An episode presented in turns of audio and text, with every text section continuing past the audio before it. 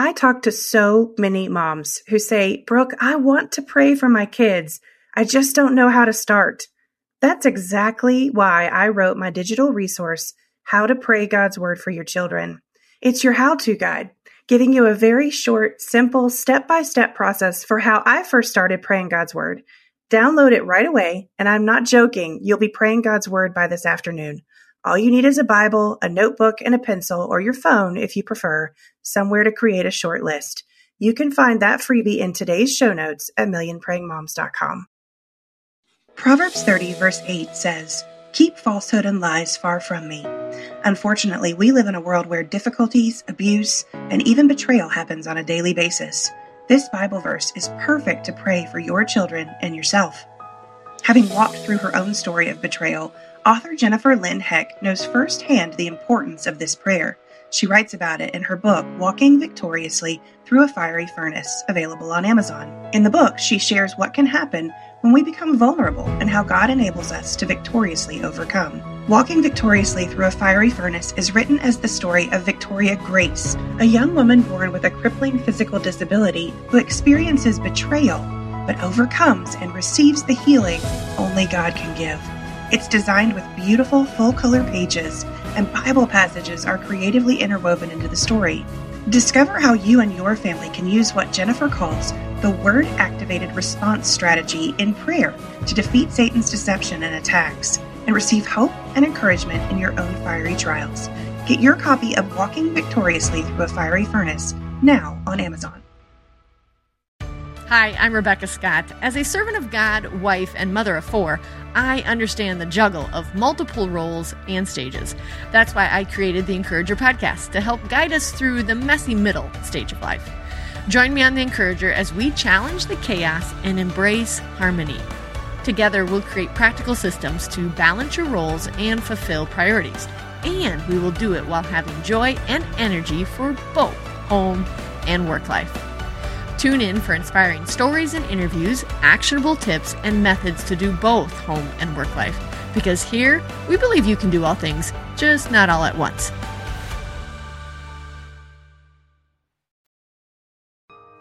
Hey, friends, welcome to the Million Praying Moms podcast. My name is Brooke McGlothlin, and the mission of our time together on this podcast is to help you learn to make prayer the first and best response to the challenges of parenting. A partnership, if you will, between you and the God who loves your children more than you do. Together, we're learning to pray God's word for our children in the areas they need it most. Four years ago, we hosted Chris McKenna of Protect Young Eyes to talk about the top five social media apps our children are using. In that episode, which I'll link to in the show notes, Chris walked us through things we didn't even know existed. And I'm not exaggerating when I say that it has been one of our top episodes. As we move into the holiday season and parents are trying to figure out whether or not to purchase a device of some kind for their children, the time seemed right to touch base on this topic again, and I am delighted to say that Chris is joining us for the next two episodes. Today, we're going to cover the updated research on how social media is affecting our kids. Specifically, we're going to look at it from a post pandemic perspective and discuss general principles for parents who are talking to their kids about social media, like how they should approach their kids about the topic, what's important for parents to know about the challenges their children are facing in today's social media driven world, and about how social media works in our children's hearts and minds. Next week, we'll dive into the top five most popular social media apps of 2023 and talk a little bit about what Chris sees coming in 2024. If you're a parent desperately trying to understand social media and its effect on your children, these next two episodes are for you. Now, to help you know whether or not the time is right for your child to have a cell phone, we've put together a very simple cell phone checklist that you can download for free. Just head over to the show notes and download your copy. And remember to pick up your prayer guide to accompany this season, praying God's word for your child to have wisdom. In it, you'll find biblical teaching on what the Bible says about choosing to live a life based on God's wisdom and scripture inspired prayers to help your family choose a life of wisdom over a life of foolishness. Know how to make decisions. Stand strong in the face of temptations. Know which paths to take and how to understand the life God has called us to live as believers. You can download your digital copy now when you visit today's show notes at millionprayingmoms.com. After a word from our sponsors, we'll dive into this important conversation. Proverbs 30, verse 8 says, Keep falsehood and lies far from me. Unfortunately, we live in a world where difficulties, abuse, and even betrayal happens on a daily basis. This Bible verse is perfect to pray for your children and yourself. Having walked through her own story of betrayal, author Jennifer Lynn Heck knows firsthand the importance of this prayer. She writes about it in her book, Walking Victoriously Through a Fiery Furnace, available on Amazon. In the book, she shares what can happen when we become vulnerable and how God enables us to victoriously overcome. Walking Victoriously Through a Fiery Furnace is written as the story of Victoria Grace, a young woman born with a crippling physical disability who experiences betrayal but overcomes and receives the healing only God can give. It's designed with beautiful full color pages, and Bible passages are creatively interwoven into the story. Discover how you and your family can use what Jennifer calls the word activated response strategy in prayer to defeat Satan's deception and attacks and receive hope and encouragement in your own fiery trials. Get your copy of Walking Victoriously Through a Fiery Furnace now on Amazon. Hi, everyone. If you've been injured in an accident that was not your fault, listen up. We have legal professionals standing by to answer your questions for free. Call now and find out if you have a case and how much it's potentially worth. Call 800 497 4410. I'm here with spokesman John Wolf. So, John, tell everyone listening who should call right now. Well, Maria, first off, thank you for having me here. It's always nice to answer the listeners' questions. Now, as far as who should call in, anyone who's been injured in an accident and think you deserve compensation, give us a call right now. 800 497 4410. You'll find out if you have a case and how much it's potentially worth. Thanks, John. You heard it, folks. Take advantage of this opportunity and call now. 800 497 4410. Advertisement sponsored by Legal Help Center may not be available in all states. Well, Chris, welcome back to the Million Praying Moms podcast. I actually was looking back in our records and you have been a guest before. You were actually in the first 30 episodes, one of the first, I think you were number 23. I'll go back and verify that and put that in the show notes, but I think you were episode 23. So it's been a hot minute since you were here yeah. on the podcast. And I would love it if you would just take a few minutes to tell everybody who you are, what you do, just a little bit about your family, help us get to know you a little bit better. Oh, that's great. 23. That's, you know, Michael Jordan's number. So hey, I, there's nothing I don't have, that. I don't have the vertical jump that he does, but I'm honored. Whatever number it was, I'm honored. So, yeah, Brooke. So, uh, lover of Jesus, dad, husband. I've got four children. Andrea and I have been married for 24, almost yeah, almost 24 years now. We got married right before Y2K. I remember that. It was like November of 99. We had to get it in before the apocalypse, at least we thought at the time four children. I have a freshman in college, and I have three middle school boys. So if you're listening to this, pray for me. I was a, I'm a former middle school youth director for a large middle school ministry, but I was clueless. Looking back, I was clueless. I had no idea what it actually took to raise middle schoolers until I actually had a whole troop of them. So that's what I am doing outside of work, but I am also the founder of Protect Young Eyes. People can find us at protectyoungeyes.com or anywhere where you spend time on social media. And we want to create safer digital spaces. That's our tagline. Um, but we want to stand in that gap between awesome families that are trying really hard to raise responsible children in the digital age and technologies that simply do not care about the protection of children. They care about children, but for their own selfish purposes. And I want to help parents understand how to navigate the spaces where their children spend time, even if they don't have permission to be there because they're surrounded by friends who spend time there, right? So there's all of this sort of second hand involvement in a lot of digital spaces. And I want to help parents navigate all of those interactions that their kids are having as well and safely as possible. Yeah. Our purpose for today is to give our parents kind of a social media update. I actually sure. think that the episode that you did for us some time ago is still a great starting place. It, it outlines the five top social media outlets of that time. And I know that they're going to have changed and developed and morphed into other things from our conversation today, but it's not a bad starting place. But I think what has not changed is that discerning parents, the very best parents, like the top of the line, greatest parents that we have out there right now, still feel a little bit clueless as to how to handle social media and how to help their children navigate it. And I actually went back and listened to a little bit of that podcast as I was preparing for this one today. And one of the things that I said then that I think is true now, and it's why this, this kind of conversation is so important is that we are beyond the day and time when we can keep social media out of the hands of our children for the foreseeable future. Now, I'm not saying that there that we can't as parents have the authority to to make them wait until a certain age because we do but their future is going to include social media. Their future is going to include doing something on the internet or talking to people, meeting people. I have a dear friend that's my age. She's a little bit older than me that met her husband on the internet, like on, on the internet. It's, this is a way of life. It's the way we do life. And I don't see a time coming when it's not going to be. I would agree with that, whether it's through devices that are being shared freely at school or on the bus or during a practice time um, or just out and about with friends who are here and there.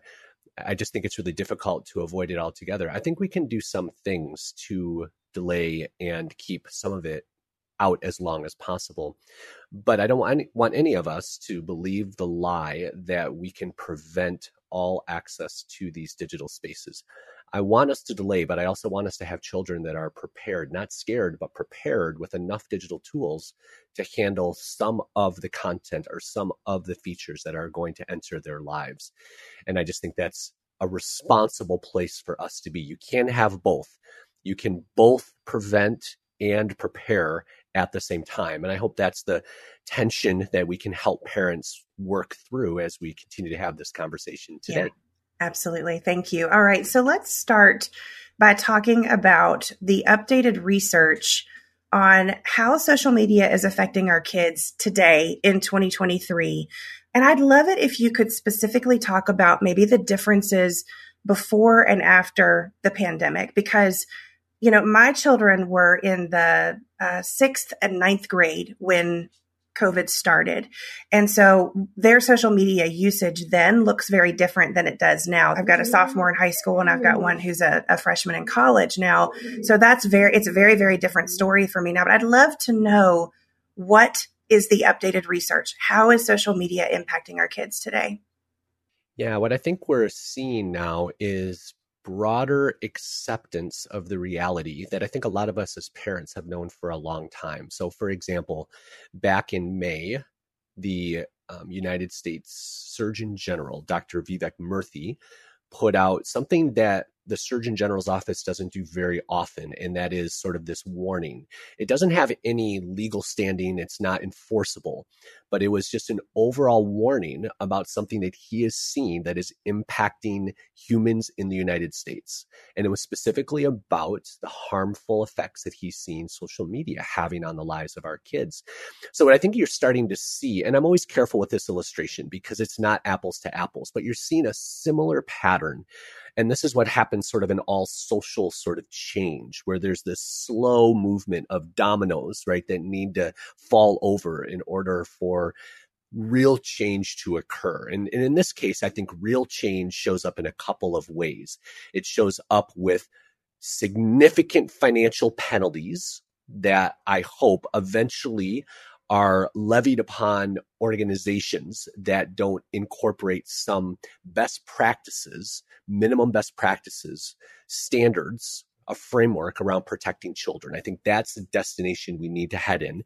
And I also believe that we need laws that are reining in um, certain technologies, both at the state and the federal level. Now, I'm a little cautious with that because I, like many of your listeners, are not a fan of the government taking over parts of our lives that we feel like we should, as responsible humans, be responsible for. And I agree with that wholeheartedly. But we also live in a time like this. This is where the the argument or the correlation between well, social media is like the new smoking deviates a little bit back in the day when people were starting to realize that smoking was a problem, it didn't have it, it, as an issue. It wasn't intertwined in the lives of children, right? It's different when it pertains to children. So what we have in the case of social media is we have millions and millions of American and global children who don't have parents for various reasons that aren't caring for them online, which is different than laws that were being made in order to prevent adults from doing certain things. That's where this deviates a little bit. And I think that's what makes it a little more complicated. So I want everyone to hear me very clearly. When I talk about we need laws more than ever because the technologies are more intelligent than ever, including when we first had this conversation, Brooke. It's so that we have what I would call a reasonable amount of friction between minors and these digital spaces that still allow me as an intentional involved adult to make certain decisions that I can consent to, that I can choose to if I'm that kind of involved parent. But in the absence of that kind of involved parent, that there are certain defaults that are dictated either by law or by choice. We need the laws because manufacturers simply aren't choosing to do it. But there are default protections in place for children who don't have the benefit of good intentional parents that care about their digital well-being. And I would say that that is our gospel imperative, right? Don't we have a responsibility to care for the vulnerable among us? I believe we as a society have a responsibility to care for our children collectively in that way. So that's the kind of balance that I'm looking for that I want to make sure everybody hears my my heart on. Right? There's that quote by Dietrich Bonhoeffer that talks about the you judge a society, and I, I want to get it right here. So I have it up here um, in in front of me. Um, he, he talks about how we can judge. Here it is. The test of the morality of a society is what it does for its children. Mm, yeah. And I believe so strongly. This is what God, for this season of my life, has designed me to do. I have a ridiculous amount of energy that is directed toward the safety and protection of children not only because I care for my own, but because I believe the gospel compels us to have that sort of duty of care when it comes to children. And so that's what's changed. We have more apps than ever, more devices than ever, more intelligence than ever in right we weren't even talking about ChatGPT 12 months right. ago let alone during podcast number 23 mm-hmm. and how that is weaving its way in machine learning woven its way into all kinds of digital spaces. That's different. That's a different version of intelligence that also makes it different than when people say to me, well, Chris, when you were growing up, everybody thought MTV was going to take us all to hell. And that didn't really, well, right. I mean, you could, we could argue about whether it did or not. Or yes. back in the 60s, it was the TV, right? Boomers and adults always have something to complain about that they don't agree with when it comes to teen culture. And you're absolutely right. But our brains and our hearts have never encountered anything with the level of sophistication and intelligence that is being placed in front of little vulnerable developing brains today. We're putting 13 year olds up against the most brilliant software engineers on earth, and we wonder why they stumble. It's because the 13 year old version of us would have stumbled massively if that was in front of us, right? Yeah. Absolutely. So we're three years out, two, three years out from the pandemic, which caused, I think, a lot of parents to allow their children maybe freer access or more access just from a perspective of the actual amount of time that they spend on their devices or whatever. That season saw parents giving a little bit more of that because we didn't know what else to do. In a sense, you know, for our family, we live on three and a half acres. I live in the mountains. We've got a little bit of land.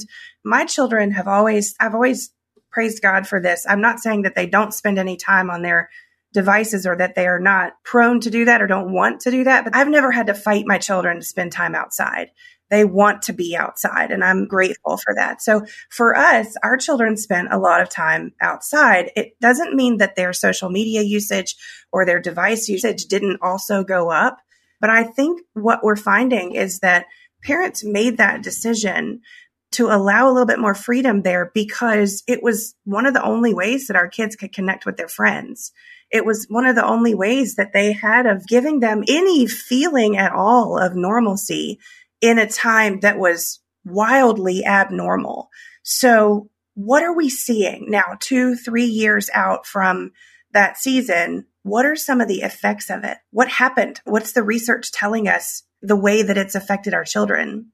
Yeah, what it's telling us is that digital connection is never a healthy long term surrogate mm-hmm. for actual connection with other humans, right? It's yeah. false, dis- I would say distorted, sometimes distorted, but it's a real false version of what we were designed to be. And that is in physical relationship with each other. That should be no surprise to us right? Jesus could have saved us from heaven because he is God, but he didn't. He came to be with us, flesh and blood, right? Carnal here. And I think there's quite a bit to glean from that. He could have texted all of us and said, You're good. Yeah. Sin is gone, but he didn't. Right. He lived with us and showed us and sweat and bled and did all these things with us. And I think what we're seeing is, you know what? There's a reason why relationships matter. It's because we were created in Trinity relationship and we thrive when we're around in real life with person who care for us. And I think the the data is starting to show that. So every year, for example, the CDC, and I know people have different opinions about that, but set that aside for just a minute. They do a survey called the Youth Risk Behavior Survey. And they interview over 17,000 or send a survey out to over 17,000 students. When you look at who they send it to, it's from faith based, Catholic, Christian, evangelical, public, all kinds of different schools. It's a great cross section representative sample of teens, grades 9 through 12, and they ask them questions about life. And one of those questions asks them to state yes or no do you feel consistently and persistently sad and hopeless? And 57% of girls at the end of 2021, so this is a full 18 months into the pandemic, for some still locked down, depending on what state you're in, reported that they had what they characterize as persistent feelings of sadness or hopelessness. Even though I'm guessing that at December 31st, 2021, almost all of them were on more social media than they were 18 months previously. Now compare that to boys who are up 29%. Now, what do you compare that to? That same question, which they ask every year for girls, was at 36% in 2011. So in 10 years, it had gone from 36% to 57%. And when you look at the slope, it's a pretty significant slope line. And so what we're also seeing is that when they ask these kinds of questions, be it around feelings of depression or suicide ideation, which is another question. Young ladies, teen girls, almost always report lower life satisfaction when they're also high users of social media than young men.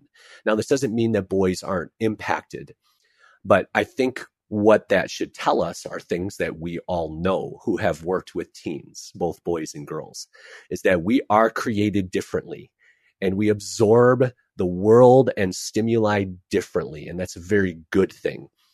And it also shows us, I think, that young ladies, they mature relationally faster than young men. And we know that, right? And what that means is they are sensitive to relationships and friends and how they're perceived sooner than young men.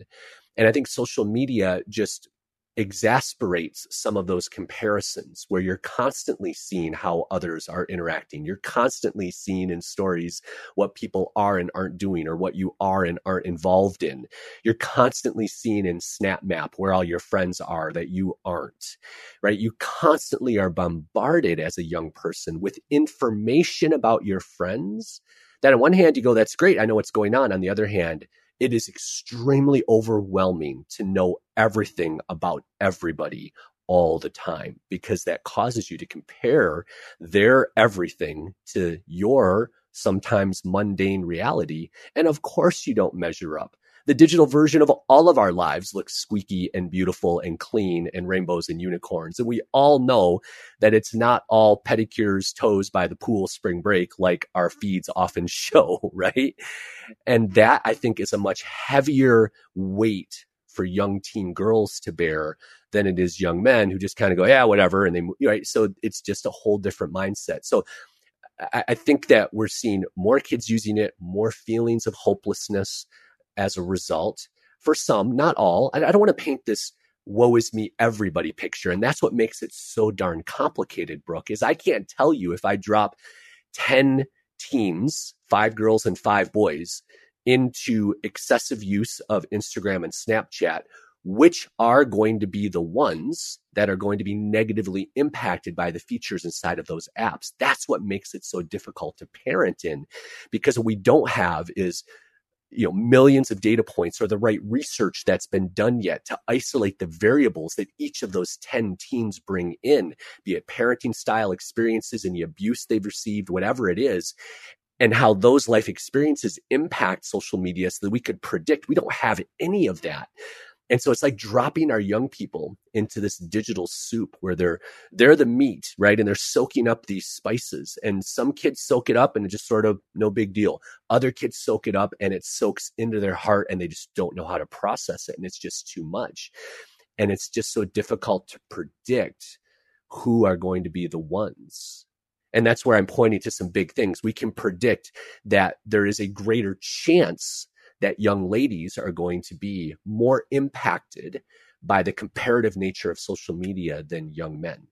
We can predict that young people who have experienced some kind of, they refer to them as ACEs, these adverse life experiences, right? Whether it's abuse, trauma of some kind, that bringing that into social media creates a greater likelihood that some of who they are can be weaponized, whether it's through comparison or through reaching out to others to look for affirmation because they haven't received that or that has been abused with adults in their life. So those are some of the things that we're starting to see that by putting more of them inside of those digital spaces during the pandemic only affirmed those sort of things that yes, that is absolutely true.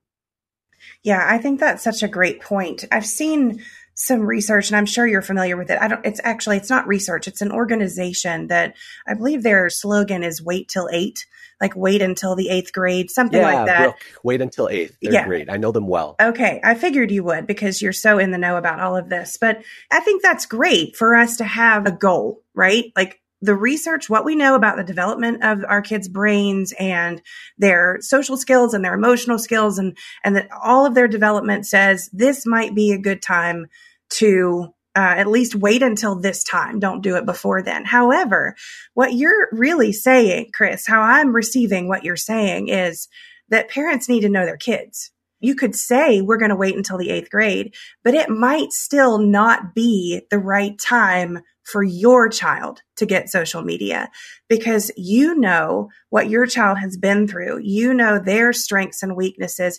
Kids in the eighth grade, here's what I know about the eighth grade is that eighth graders are wildly different. There are some really mature eighth graders.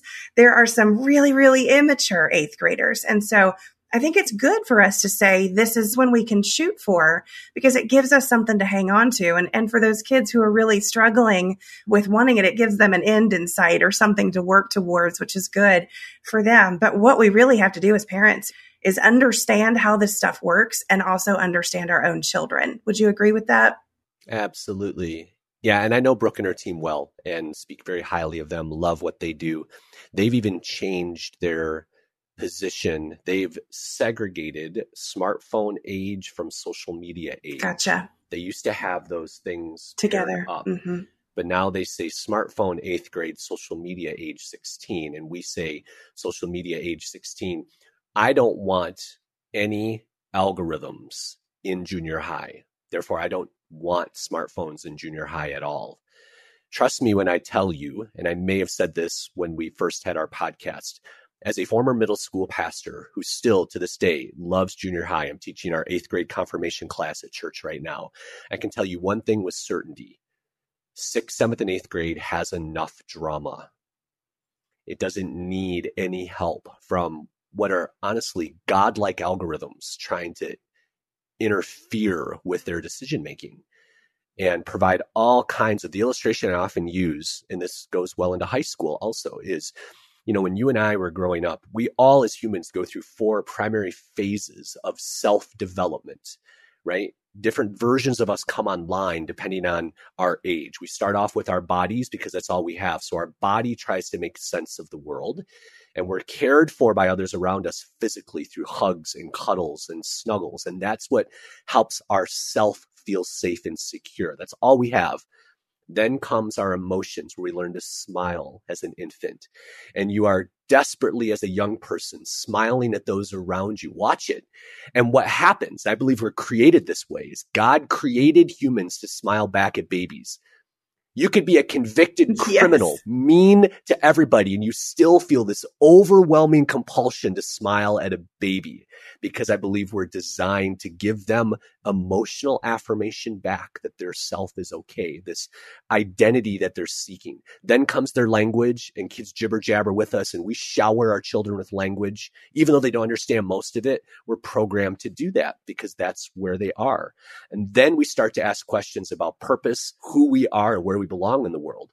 Now, for you and I, we're close enough in age to know that that was mostly back in the 80s and the 90s, maybe church group, community, neighbors, close family, some TV. We, we did have MTV and the like, but the mirrors that were reflecting back to us answers to life's deepest questions were few, right? There were few of them, and a decent percentage of them cared about us.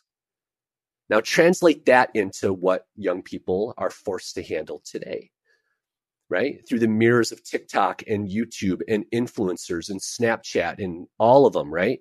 We have put 10,000, maybe a million mirrors and opinions and distorted thoughts and ideas in front of our amazing tween and teen boys and girls. And we wonder why they're confused. During the most critical identity shaping time of their entire existence, we put a million people in front of them who don't care about their existence and only care about growing their own following. And we wonder why they're confused about a whole assortment of issues, their identity, their gender, all kinds of things, right? You put that kind of set of options in front of anybody during that phase of life, and it's going to mess with them. So again, contributing to that complexity, therefore knowing your child, knowing their vulnerabilities, totally in support of what you just said. We need to make sure that no matter when we wait until, which I hope we do, that we're still vigilant, we're still caring, we're still intentional, we're still connected relationally with them, we're curious and not condemning with them. We hand them a smartphone with fear and trembling, knowing that our child still needs us to be lovingly involved, not with the device that's theirs, but actually when we give it to them, it's still ours. Parents, hear me on mm-hmm. that. That's a principle yes. that we teach that is parent led device ownership, right? Even though you're giving it to your amazing 14, 15, 16 year old son or daughter, it still belongs to you and make sure that they know that. That by itself is a wonderful deterrent to all kinds of behavior, but still be lovingly involved. Yeah. We made our son, our oldest son, buy his first phone himself. It was a used phone that he saved up his Christmas money and bought. And then we still told him it belonged to us. So like he had some oh, double, double, yeah. Yeah, he had some ownership in it, but we were still like, well, I, you know, if you want it, this is what has to happen. But at the same time, we, we are still going to take it away if we need to. We're still going to monitor, you know, that kind of thing. So I don't know, maybe we were mean parents, but it's no, what we felt no, like we should do. yeah. No, and that's even if your son or daughter, say, was into hunting and they bought a rifle, mm-hmm. right? I think even in that case, maybe it's not parent led ownership, but it's co ownership. You right. think of a co parenting, situation, right? So it's at best, if they buy it, it's a co owned. Mm-hmm. But yeah. if parents are the ones who have purchased it, I think it's parent led. Yeah. So you're not mean at all. Well done. Good.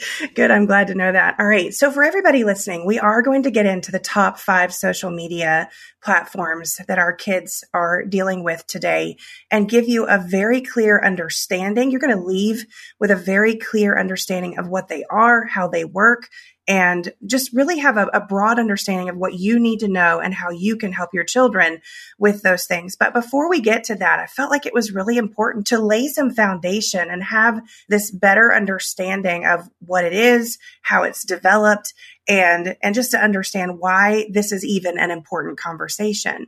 So before we get into those top 5 social media platforms, Chris, answer us this question as parents are trying to bridge the gap for parents who maybe are telling their children you can't have this yet and they're getting the backlash from that. In our case, we did delay our son, our oldest son and our younger son. We delayed them getting access even to the phone, not just social media. We did delay that as well, but even just getting a phone, they were one of the last ones in their friend groups to get access to a, a cell phone.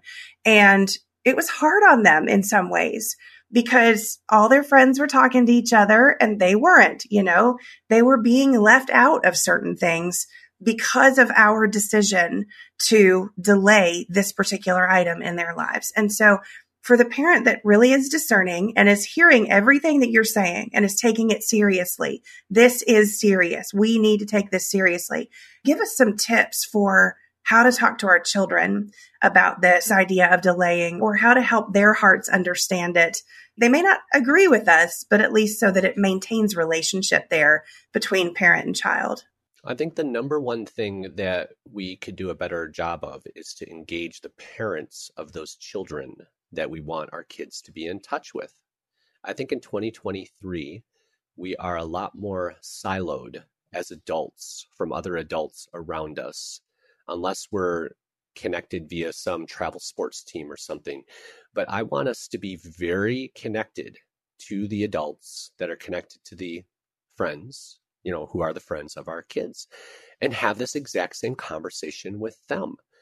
I watched this happen with my own daughter. And so we decided to have that conversation. She's 18 now, right? So this was before Gabb or Pinwheel or anything really existed, right? And there were, you know, kids who were starting to get smartphones. And we decided as a friend group that we were going to encourage the girls to start a group text, old school text through SMS that was going to help keep them connected because that's all that Lauren had. She didn't have Snapchat. She didn't have any social media. She got Instagram when she turned 15. It was three years ago.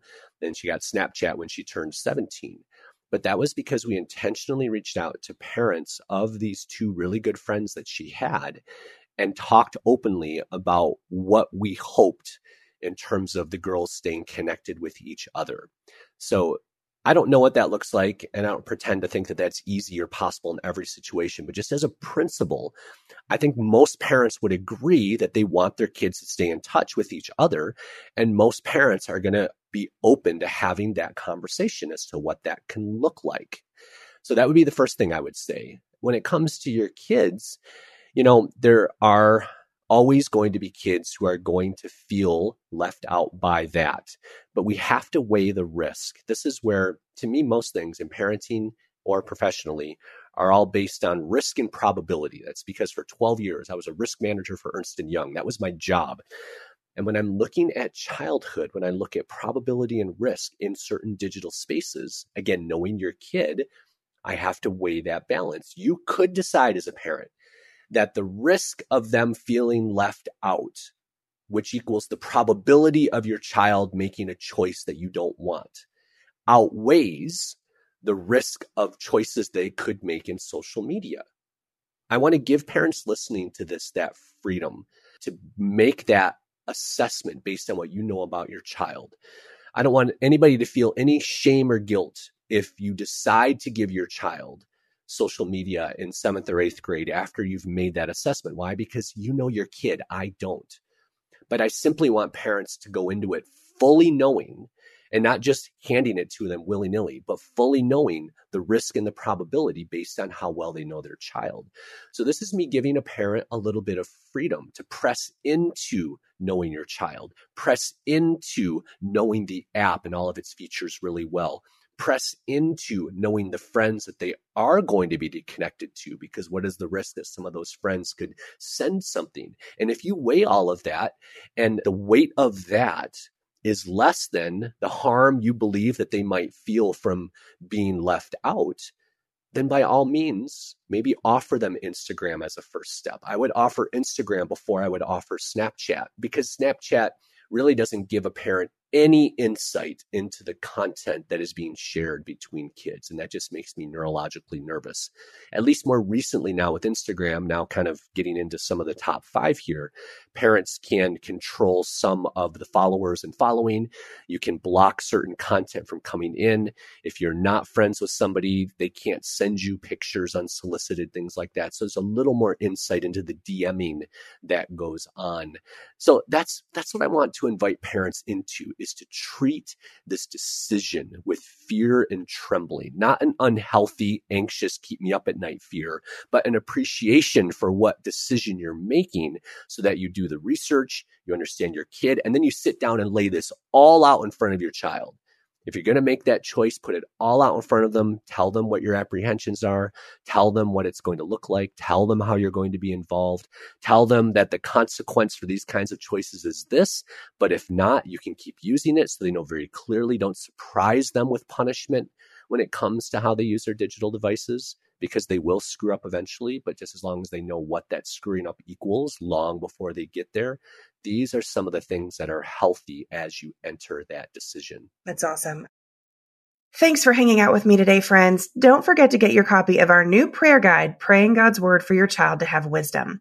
You can find it and more about Chris McKenna and Protect Young Eyes now in the show notes at millionprayingmoms.com. Till next time, friends, the Lord bless you and keep you. Make his face shine upon you and be gracious to you. May the Lord look with favor on you and give you peace. I want to take just a second to thank the team at Life Audio for their partnership with us on the Million Praying Moms podcast. If you go to lifeaudio.com, you'll find dozens of other faith centered podcasts in their network. They've got shows about prayer, Bible study, parenting, and more. Go check them out. I'm Billy Yancey, entrepreneur, fitness cowboy, father, retired Navy cornerback, and now podcast host. Listen to my new show, Billy and the Goat, on Life Audio. Happy listening.